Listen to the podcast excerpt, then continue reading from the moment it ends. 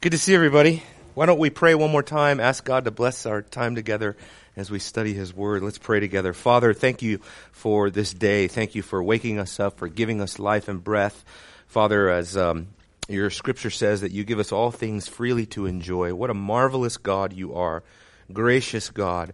And uh, Lord, we thank you that you have uh, put us into the kingdom of your Son, the kingdom of light.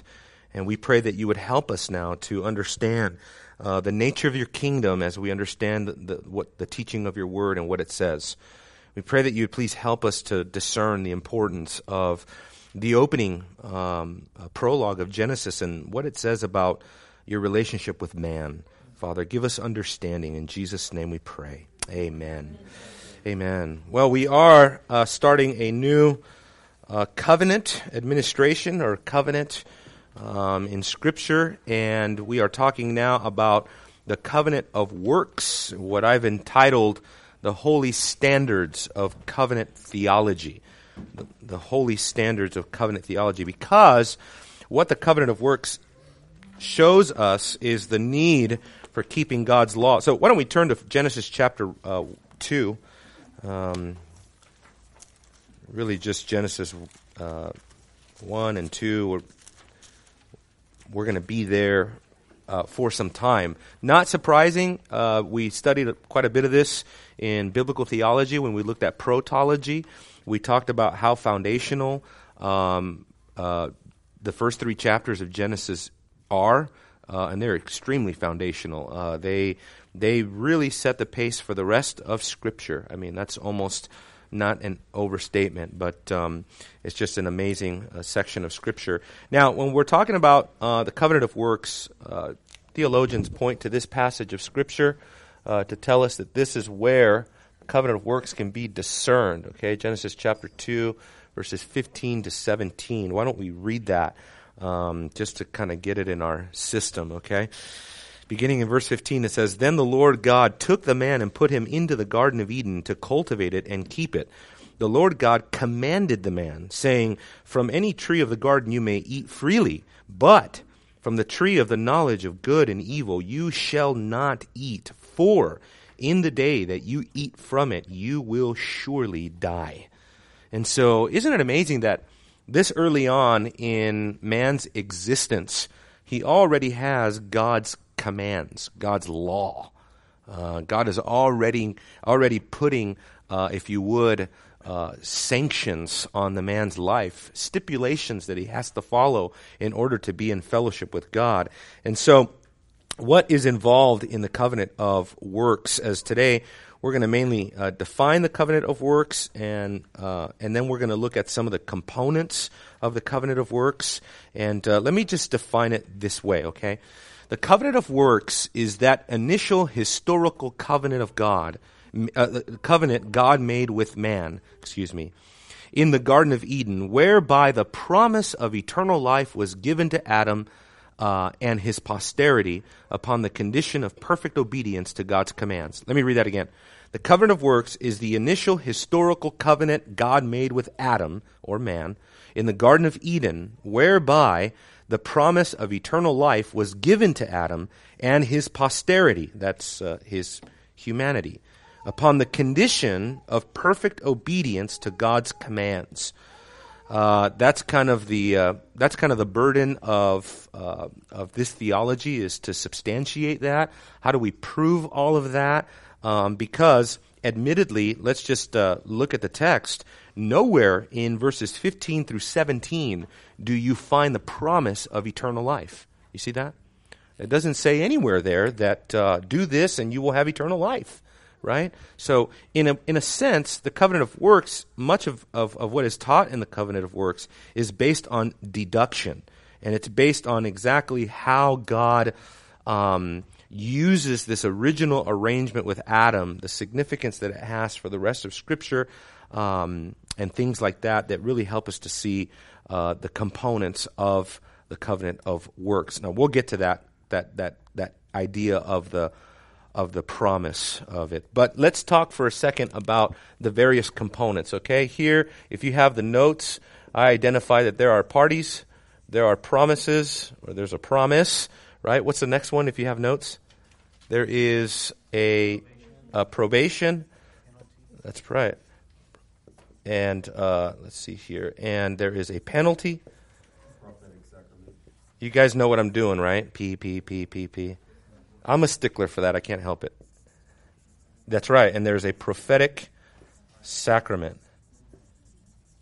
And I alliterated all of this, obviously, just to make it easier for us to understand what is going on uh, in the covenant of works. And the very first thing is that there are parties involved, just like with any covenant, when there is an agreement that is made between, you know, in order to form a covenant, you have to have parties to the covenant, right? Uh, unless the covenant is just a, well, no, there's always parties to the covenant. Uh, I was thinking about the covenant of creation, where really the covenant is made with Noah, but it's really a creational covenant, but it's still made with all of humanity. I mean, all of humanity is the recipient of that covenant uh, work of God. But here, who are the parties involved in the covenant of works? Well, we know God is, right? And who else? Adam. Um, how come none of you said Adam and Eve? What's that? That's right, she wasn't created yet. And why do you think God made a covenant just with Adam.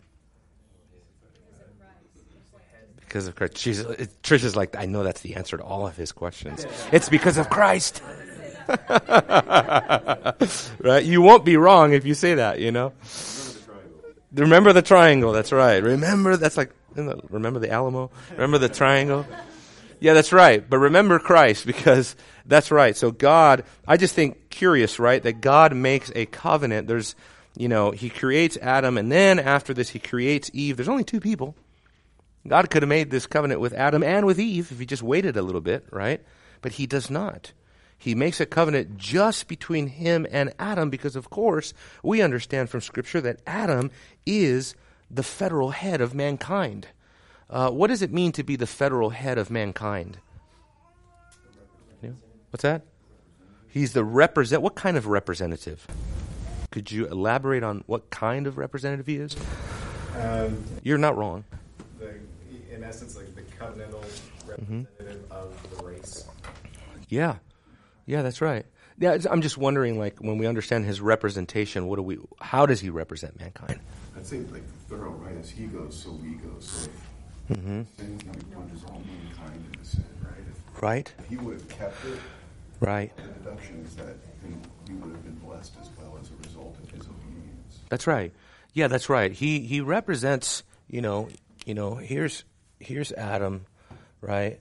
And oh gosh, I'm, you guys know I'm not good at this, right? And then this is all of humanity, right? All of humanity is in Adam. So whatever happens with Adam, that's what's going to happen to humanity on the basis of this covenant arrangement. So in one sense, yeah, Adam is like the covenantal representative, or we could even call him the legal representative for mankind, right? There's a forensic aspect to Adam's representation uh, because it involves God's law. So when there's law involved, now you're entering into forensic theology where there's now there's going to be uh, now there's going to be the potential for a penalty, right? Uh, and and that's certainly part of the covenant, right? So God and Adam. Now this is what's interesting about the fact that God is one of the parties that's involved is that He is absolutely sovereign in this covenant, right? Look at verse 15. The Lord God took the man. You see that? He took the man and he put him into the garden. It doesn't say the Lord God asked the man, right? Would you like to enter into a covenant with me? That's not what it says. It, it just says he took him and put him in the garden. And, and in a sense, he does that because why does he have the right? Let's just think within the confines of Genesis 1, 2, and 3. Why does God have the right to do that? Just to take Adam and to put him in the garden and tell him, you know, this is the this is my law. Yeah. That's right. So, so what's that? Oh man, Romans. That's right. Oh man, what are you? Right. I mean, so um, yeah. Who who are you to reply to the potter? Right. Yeah, but in Genesis, he's already established his sovereignty. Uh, look back at Genesis chapter one. Right. He begins with with an announcement of of divine fiat verse 6. Then God said, Let there be. Right? And then what does it say? And there was. Right? Uh, there, there was morning, second day. So whatever God says, He creates it. And then you have that repetition of, of good pronouncements by God cre- in creating everything, culminating in what day? The Sabbath. That's right. Somebody eke that out. But that's right. It ends in the seventh day, wherein God what? God rested. And, and we studied this in biblical theology and protology, and I'll give you a lot of points if you, uh, imaginary points, if you can tell me something about what it means for God to rest on the Sabbath day. Jonathan. Um, I think you brought out in that study how the rest is not, oh, he's tired, but more the rest spoken of of a king who is sitting on his throne. In that sense, he's at rest, he's not at war. Yeah. Yeah, so if you're talking about God's throne, what does that imply? You know, where's the throne? In heaven, right? Uh, but also, when you're talking about a throne, you're speaking of the royal court, the divine court of God, right? You're speaking of God's temple or his sanctuary, right? Where his throne is. After all, that's how the temple is patterned. It is patterned after the heavenly reality, and that's why you have earthly temples being built with a mercy seat that represents the throne of God in the temple. Because God is enthroned in his temple. So what does that tell us about the original creation?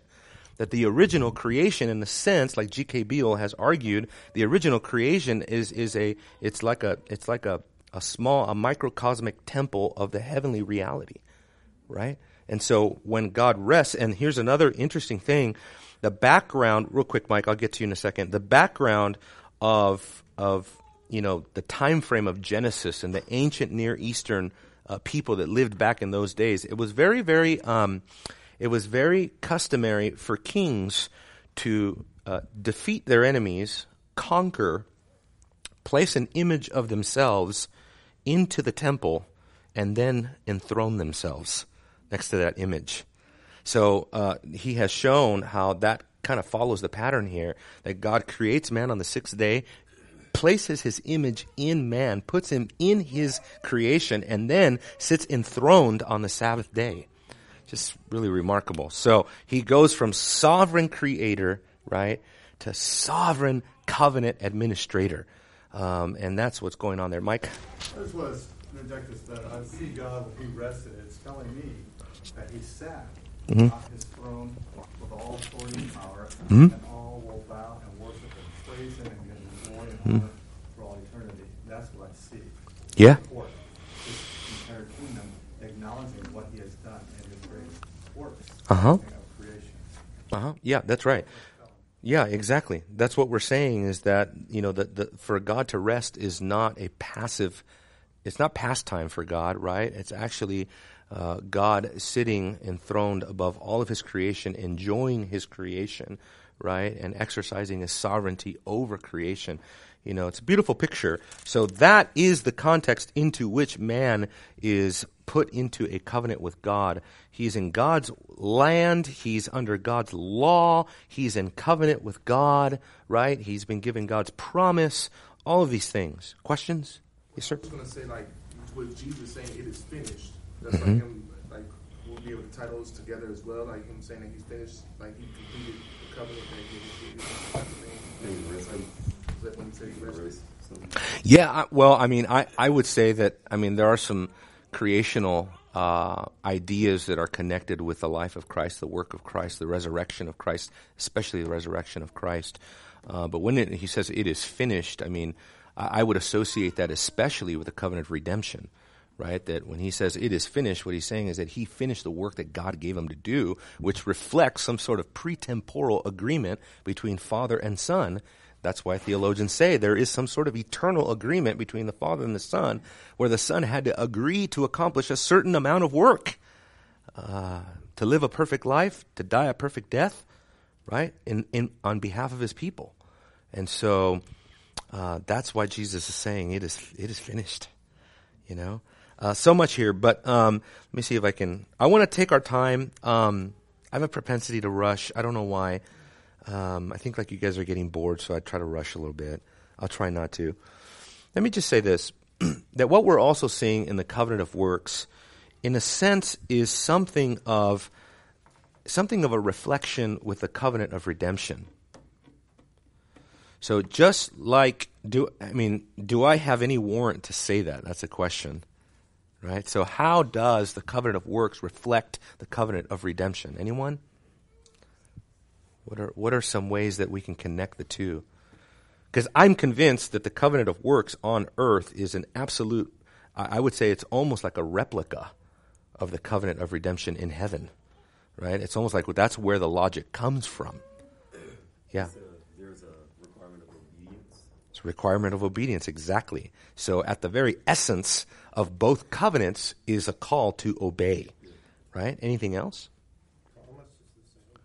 The promise the promise is the same. And, and, and, and, and if, we're, if we're a little bit more specific, right, if we're, we're talking about the promise, so what was Jesus promised in the covenant of redemption beyond eternal life? Or how, what is, the, what is eternal life in the covenant of redemption? What is it situated in? specifically, right? He's promised eternal life and he's promised what? A kingdom.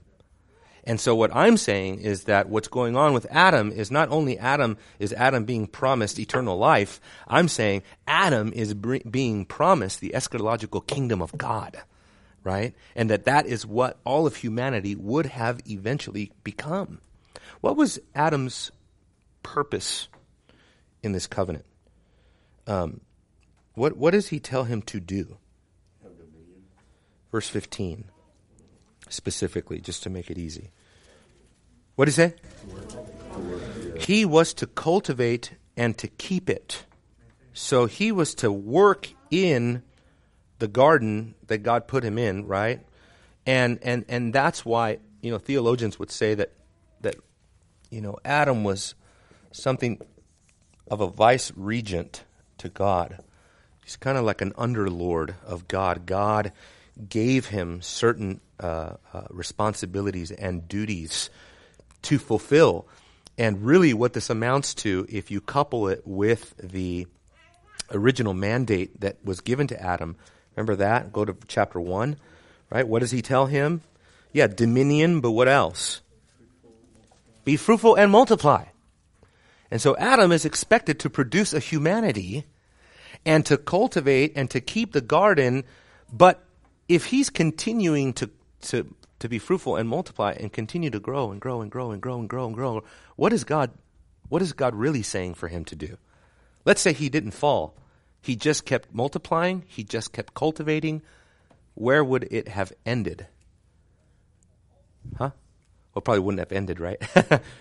But what's the picture that is given? The picture that's given is that Adam was to expand Eden to the ends of the earth with his people. He was to cultivate and to really spread the, the temple presence of God everywhere, right? And what do you get in Revelation? Revelation chapter 21 and 22, we are given that exact picture, right? That the temple of God is no longer bound to an architectural uh, building. Now it, it encompasses all of the cosmos. And so what I'm saying is that's the original design that was given to Adam. That's the potential that he had was to spread the kingdom of God to the ends of the earth as God's vice regent. Given these responsibilities, given these commands, these duties, and that, that that's and so therefore I think in the covenant of works and in the covenant of redemption, the same kingdom is promised to both Adam and Christ. And um, any questions, comments, any connections? Yeah. There wasn't um, there wasn't threat of um, punishment for disobedience with the covenant of redemption, though, like there is here. If Adam was to disobey, he would surely die. Right. Yeah, that's right. Even though, um, but there was right, and in order for him to accomplish his work, he would have to bear the penalty of the sin of humanity. So, in a sense, it was like some people define a covenant as a bond sealed in blood, right? So we can ask, like, where's the blood in the covenant of redemption? Well, well, it was in the fact that Jesus would spill his blood, shed his blood. The covenant of redemption is really, I would say, clearly, clearly manifested in the new covenant. You know what I mean? That there, right? We see who the true medi- mediator of God's people is. We see, right? We see who it is that's going to accomplish redemption. And it's all going to happen in his blood. Not for his sin, right? But for ours. So, yeah, it's, yep. So, what would be the penalty for not accomplishing the covenant of redemption? No, there is no penalty for not accomplishing the punishment, but there is a, in a sense, there is a, um, there is a punishment that is exacted, right? As part of it, that's part of his work is to undergo the penalty of all of the broken covenants uh, that that God ultimately gave. Does it imply that it was impossible for the covenant of redemption to be broken? I think so. Yeah, I definitely think so. Yeah. It's kind of the opposite of the covenant of works. So the covenant of works, it's like, was it possible for the covenant of works to be upheld? I don't know, you know? I think the covenant of redemption secures the idea that man would fall, but that God would give a gracious covenant. We're not there yet, right? So that he would fulfill the promises that were made originally in the covenant of redemption. This is why God is absolutely sovereign. You know, this is why um, certain theologians identify God here as monopleuric, which means he moves unilaterally. He moves on his own. You know what I mean? In these covenants, he doesn't need man's help. It's you know, in order for him to fulfill his his uh, you know his purpose or to form these covenants, he does it all on his own. Um, o. Palmer Robertson says the, the sovereign Lord of heaven and earth dictates the terms of the covenants. That's absolutely right. Um, any other questions? Anything else? Yeah. For those he, those, Go ahead. For those he, he doesn't need man's help. Okay, you just say that. Mhm. So those he is called, it's mainly his love, his grace, his mercy, he bestowed on those he has called to do his work. Mm-hmm. Right? Is that that's his nature? Well, God calls man, you know, and calls him in. He doesn't need us. That's right. That's right. That's why some would say even the covenant of works, if you think about it, is very gracious of God. Because, I mean, think about it. So, God tells man in the covenant of works to obey. If man obeys and the promise of the covenant of works is right, which is eternal life, which it is, right? God is under no obligation whatsoever to give Adam eternal life upon obedience. Why? Because obedience is Adam's natural state. That is what he ought to do no matter what. Right? Just because he obeys, God is not under any compulsion to have to give him eternal life. But he does. Right? Because he's gracious. You see? So, yeah, there's a book that's written called The Grace of Law. You know, even the law of God, in one sense, is a very gracious uh, act of God. You know what I mean? Um, yes, sir. See, one of lines I think of uh, Luke 17, 7 through 10, where he says, ultimately in verse 10, so when you have done all that you were commanded to do, say, we are unworthy servants, we've only done what was our duty. Hmm. Yeah. So that's even the case now, right? Mm-hmm. When we have done, it's, it's we were only doing what we were supposed to do. Yeah, that's right. Yeah. Yeah, amen. Um, yes, sir? I think, according to Robertson, I don't understand all this, but isn't there a sort of a ceremonial bloodletting at the inauguration of the covenant? Um, there is for some. It's a reminder of, of penalty. Yeah, some, sometimes there is a Not a requirement. the ceremony. The bloodletting at the inauguration of the covenant. It's not required necessarily, um, but it could be. But it could be implied, right? And I think it is implied here by, in a sense, this is this is like a maledictory oath that Adam is being told to agree to when he says to him, "You will die." Right? Every covenant requires blood Yeah. at the breaking of the covenant, Mm-hmm. but the But not at the right. at the. Well, there wasn't here. No, there wasn't here. Right. Yeah, there's. It's symbolically present. If it's really a covenant, that's all. Oh, right, right. Because I don't think he talks about the works covenant. Well, you know, if you think about the covenant of David, there's not a um, there's not a, a blood ceremony there either. You know, as God makes a unilateral covenant with David, you are my son, I will be a father to you. You know, and promises. What's that? Well, the Abrahamic covenant there is. You know, there is a ceremony. You know, where you, you split the animals in half and walk through the path. Yeah. Um, going on, I guess, your previous question, how does the covenant of works and the covenant of redemption kind of fit together? Is it, in a sense, saying that the covenant of redemption fulfills the requirements of the covenant of works through Jesus and his Definitely. active and passive obedience? Yeah. And therefore, him dying on the cross is the fulfillment of the, the Yeah. type Yeah. It's almost like the covenant of works shows us what God requires. So just think of law and gospel, right? The covenant of works is showing us God is holy. His standards are perfect. Man cannot break even one law or he's doomed, right? So if that's the case, and if Adam in a state of perfect innocence, not perfection, but he was in a state of perfect innocence, even in that state, which is kind of plays with our head, right? Because we're like, well, if he was per- very innocent, if he was good, and Garden of Eden, why did he sin, right? right. So God created him with the ability in His will to change, right? So I would say, while the covenant of works shows us the standards of God, right? The covenant of redemption secures that God's justice and His holiness will be meted out, and it will be satisfied. You know, yes, yes, ma'am. And I just want to add what he said, the scriptures that go with what he's saying. Mhm. You know, um, Romans 5, um, 14 and 15. Yep. Um, it says, Yet death reigned from Adam to Moses, even over those who, whose sinning was not like the transgression of Adam, who was a type of the one who was to come. But the free gift is not like the trespass, for if many died through one man's trespass, much more have the grace of God and the free gift by the grace of that one man, Jesus Christ, abounded for many. Yeah, yeah, that's right. It's not the type, Yeah, yeah, yeah, yeah. Ex- ex- and the work. exactly. That's the principal text. You know, that's one of them anyway. There are several. Um, and we're going to get to those. We're going to get to the exegetical foundations of this covenant. Right now, we're just kind of introducing it. You know what I mean? But we're going to touch on each key principal text of this covenant. You know, Romans chapter 5, 1 Corinthians chapter 15. Uh, 1 Corinthians 15 is big because it, it, it shows us the eschatology of Adam. And we'll probably get to that a little bit now. But, um, okay, so just in terms of the promise of eternal life, let's get back to this, to this promise, okay? What is the promise of the covenant? Life. We could say life eternal, right? And how do we know that if the scripture does not, in fact, say that?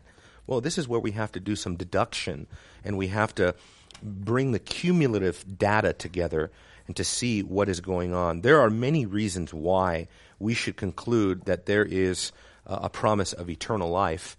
And the first one has to do with the tree of life. Yes, ma'am. Because it says, if you eat of the tree of knowledge of good or evil, you will die. Which implies if you don't eat of it, you're going to go on living. That's right. Yeah, that's right. That's an implication there, right? And it seems as if if they wouldn't have eaten of the knowledge of true, uh, uh, the knowledge of the tree of good and evil, they would have lived. The question is, is what kind of life would it have been? Right? Would it would would it be life in this world? Is that what was at stake there? I say no. It is not life in this world that God was promising to Adam, right? It is eternal life. The same thing that you and I are looking forward to right now, eternal life, that is exactly what Adam was looking forward to. It wasn't life in Eden. So, so what are we saying is that at the end of the day, had Adam perfectly obeyed God at some point in time, and I know this is crazy, but at some point in time, somehow the world would have transitioned into the eschatological new heavens and new earth. Somehow. So glorification. Glorification. That's right. Yeah. So almost immediate glorification. as a matter of fact, and moving forward just a little bit, and just to tease it out a little bit, but in 1 Corinthians chapter 15, the Apostle Paul says that in terms of the glorified resurrected body, in contrast, in comparison, Adam in his, watch this now, Adam in his pre fall condition, pre fall, c- compared to the glorified body, is in a death like condition. That is how far superior the glorified body is. right? That Adam represents only that which is earthly. Right? And we'll, we'll get back to that. They're like, oh, really? Huh? Where? Where? we'll get to that. Okay, so that's, what about the tree of life? In the covenant, theologians claim that the tree of life is a sacrament. The prophetic sacrament. So jumping ahead just a little bit, but we need the tree of life right now in order to substantiate the promise of eternal life in the covenant of works. Certainly, the tree had the ability to give life, right? Now, don't judge me too harshly when I say that. When I, I'm saying that, I'm meaning that there's a huge theological debate as to what I just said. The tree of life had the ability to give you eternal life. Okay. Augustine and some of the older patristic fathers would argue that the tree of life actually possessed mystical power and that it itself, almost, almost in a sense independent of God, had the powers to give you eternal life. So, you see what I'm saying? So, all you need to do is take the fruit, boom, and you be glorified. Whereas most Reformed theologians would say, no, the tree of life did not possess any sort of independent power of life itself. It was a token of that life. It was meant to be partaken of once eternal life had been granted by God. And, and, and so I side with that position, um, mainly because that's what you see actually played out in Scripture. After all, we have eternal life, don't we? Will we eat of the tree? Oh, let, me ask you this. When did you eat of the tree of life to get that eternal life? right? You did not. But here's the other thing. We also will have access one day to the tree of life.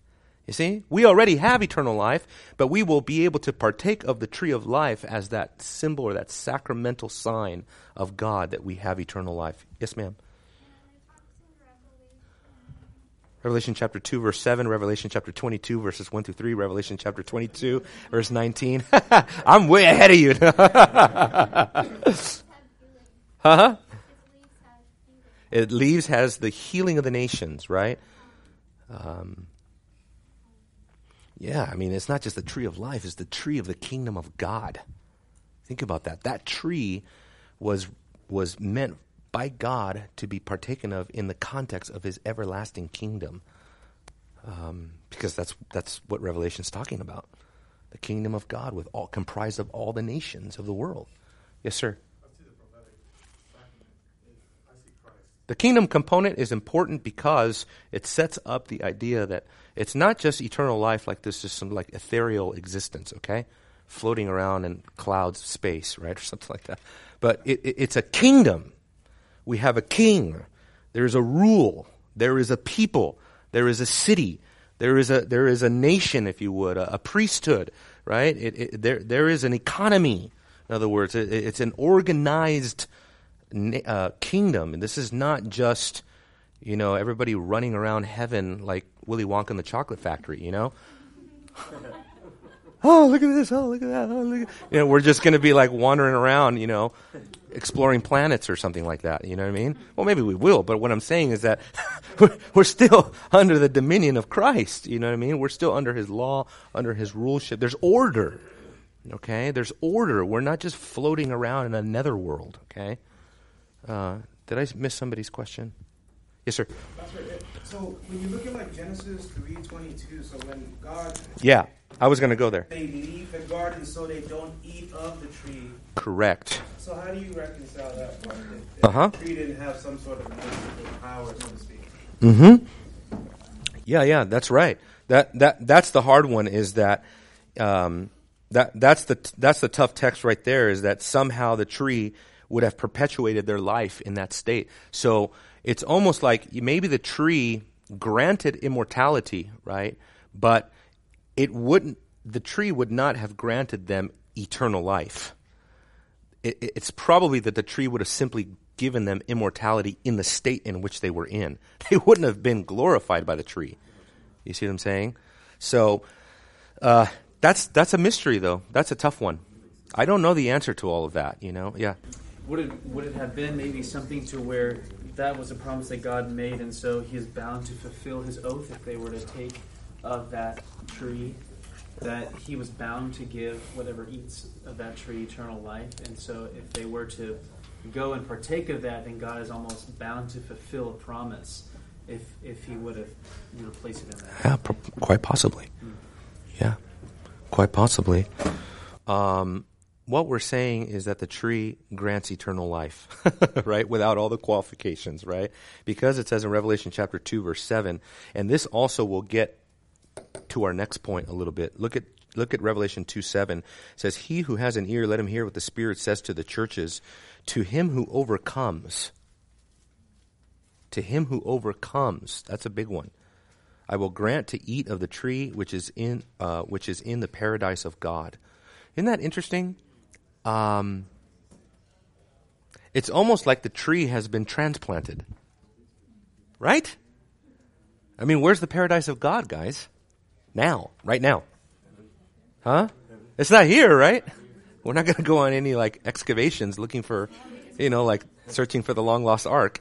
what, what was that? I said it's not on the Israel trip. Depends what rabbi you talk to. but notice, notice when you partake of the tree of life, when you overcome. So again, that suggests that Adam too had to overcome in order to eat. He had to pass that probationary period of time where he was tempted, tested, and tried, right, in order to eat.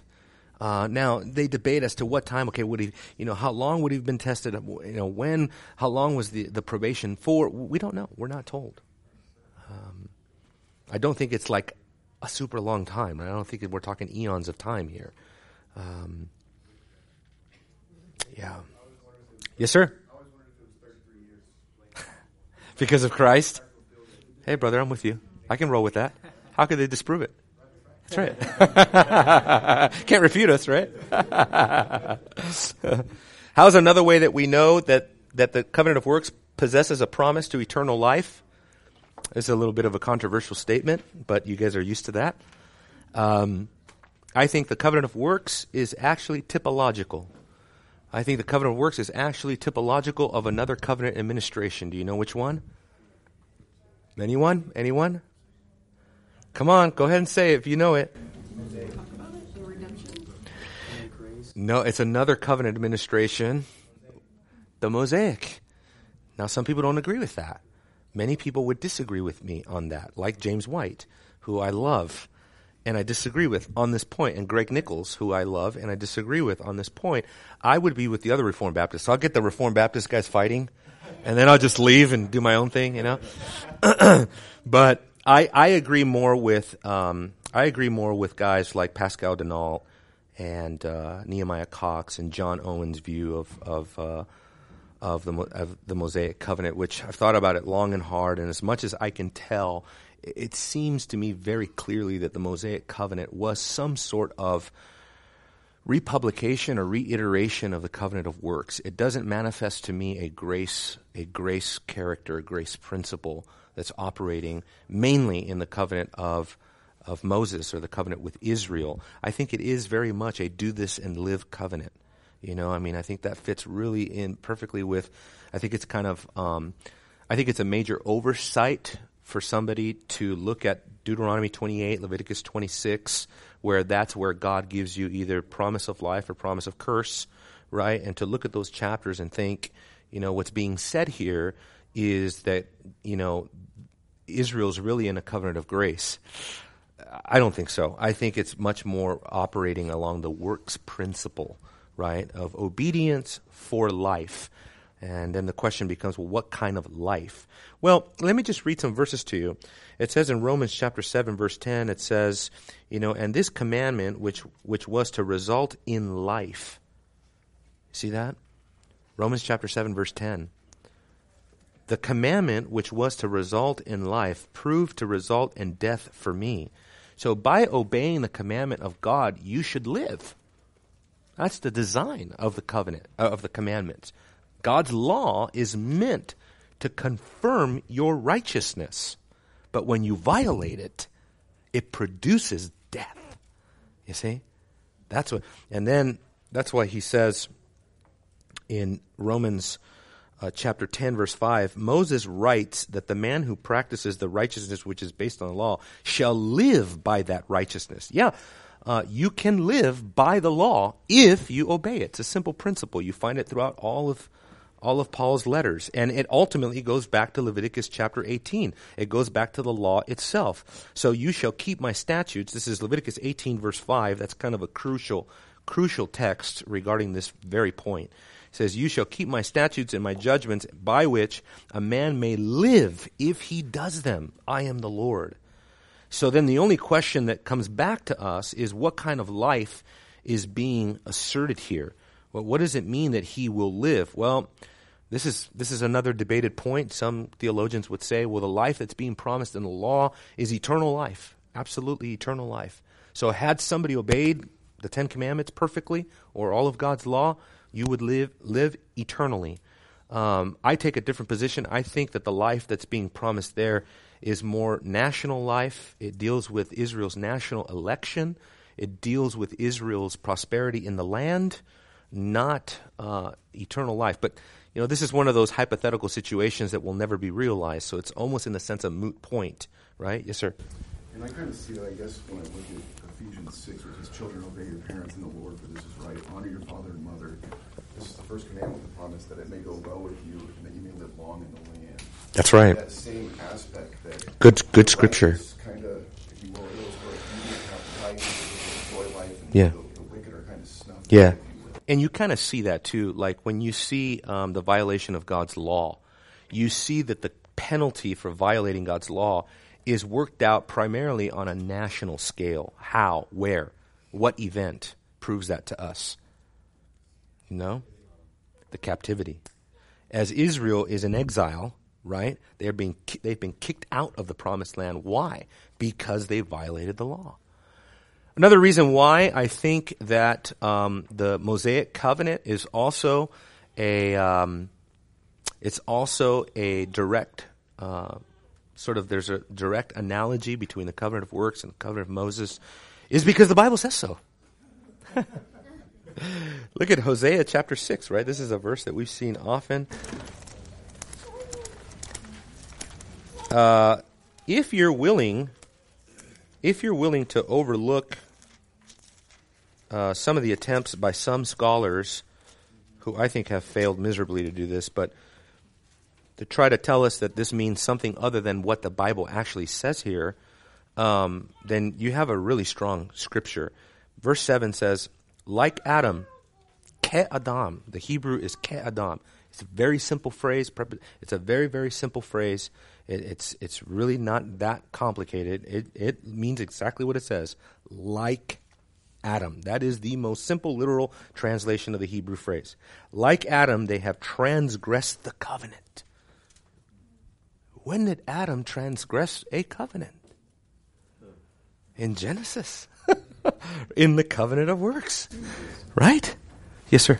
Uh, guess more of a translation question. Because some translations like the King James, and I'm not sure about the uh, the older um, ASV in the older English say like man they transgress. That's right. Yeah.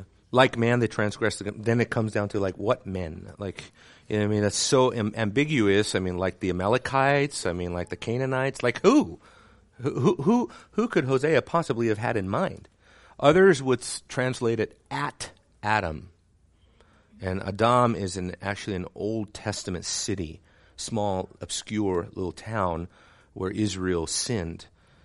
But there again, it seems really out of place, especially in the context of Hosea. Hosea is writing to Israel on the heels of the Assyrian captivity. It has nothing to do with the city of Adam. It's just kind of, it doesn't really fit. You see what I'm saying? No, I, I think this is exactly what it's saying. It's just, just like Adam, there was treachery. Wow. They have dealt treacherously against me. And you know what this is right here? This is, according to J.V. Fesko, this is a covenant lawsuit that God is dealing out to his people. Uh, and and that covenant lawsuit is almost con- is almost conceived in the context of a of a certificate of divorce, where God is divorcing His people. Remember, He even says that, right? Uh, just look through. I mean, Hosea is all about marriage, right?